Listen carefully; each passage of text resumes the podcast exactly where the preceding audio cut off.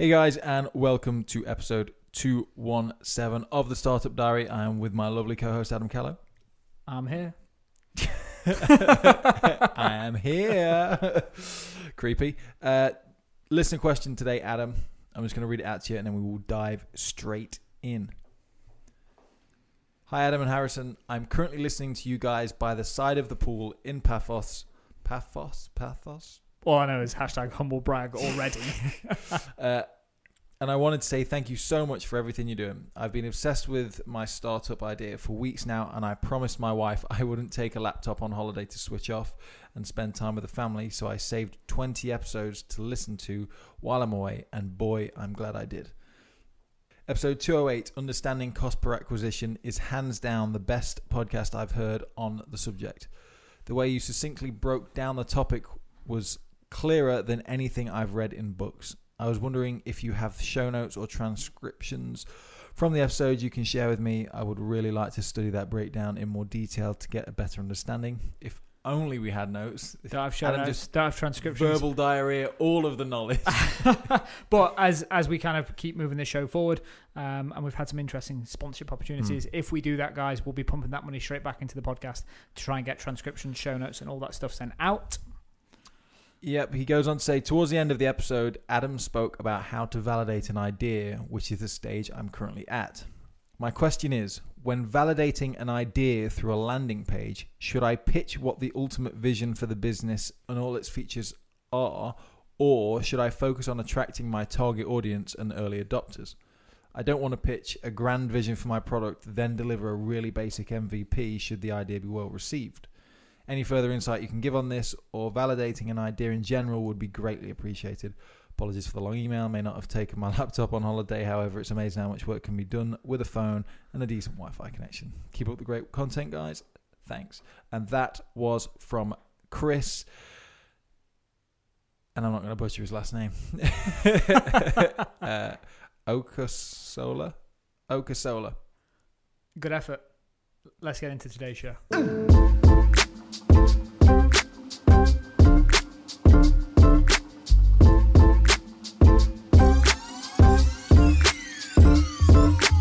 So, Harry, just so I got it right, Chris has got an idea. He wants to validate that idea. So, what he's thinking about is creating a landing page. So, if anyone that doesn't know what a landing page is, this is often a single page website that conveys the value proposition of that idea. And from the sound of it, and correct me if I'm wrong, because I'm trying to remember the whole thing, is should he pitch the overall mission of the business to explain the, the, the, the big grandiose idea for what he wants, the big problem he wants to fix in the world? Or does he go very tactical and really dig into this MVP, this small solution that he wants to build? So when his customers who are interested in this product sign up, they're not disappointed when he creates that first version, that first stepping mm. stone to fixing or tackling this big problem that he's interested in doing. Yeah, yeah. I guess he's saying, do I temper expectations by not over promising something early on, or do I just tell them, tell them the big hoorah vision and then release just an MVP? Okay, Harry. So just so I've got this right, Chris is in a position right now where he has got an idea and he's trying to work out does he put this big idea on this landing page or does he explain to the world the first version of his idea where in his head he knows what it's building up to? Do you say that's Yeah, I'd say that is correct. perfect? I appreciate it. And, and Chris, at a risk of not being as succinct as I was last time, and the reason that was succinct, by the way, is because actually that was me reading an email. I had a chance to process thoughts, and we make no notes for this show. So I think when that question got read out, I think the, the first thing that came to my mind was it sounds like you've already you've made an assumption that your idea is something the world wants. So you're already at stage two in your head, whereas I've got a feeling you're actually at stage one. Here's what I mean. You've asked the question, how do I convey what I'm doing? Whereas I would then ask you the question, how do you know what you're doing is the right thing? So I'd be really interested to know how you've actually gone about validating your big idea in the first place compared to worrying about how you convey it.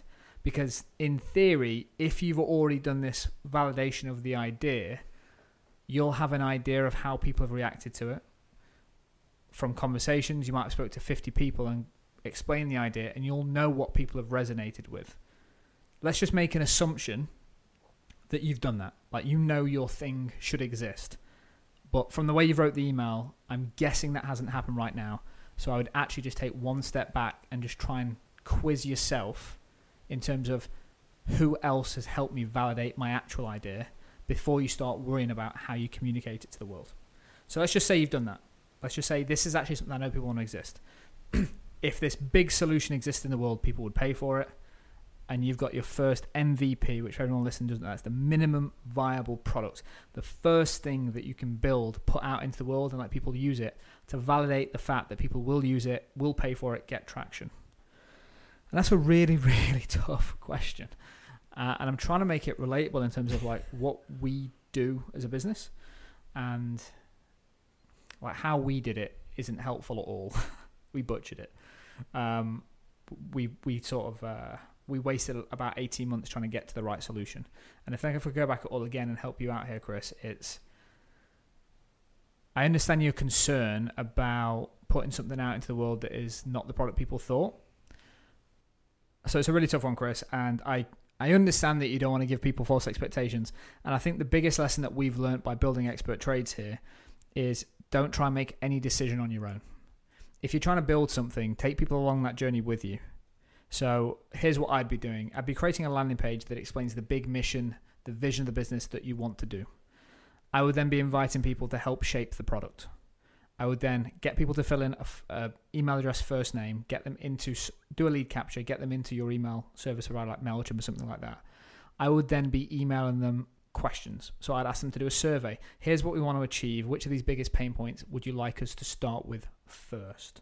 So let's just say you're trying to do a HR solution. Just going to throw that out there. Don't know why. I really don't know why you're trying to do an HR solution, and part of HR you've got it's because, it's Danny's through there and he's taking two weeks off. So I was like, I was like, has he actually? How do I replace? I was him? like, how, I was like, has he actually reported that in our HR solution? That's where I went to because I just saw him. Um, so I think where my let's just take HR. HR people have to deal with payroll. People have to deal with time off. People have to deal with sick leave. People have to deal with pay slips. People have to deal with like salary and like ID. We have to store that somewhere.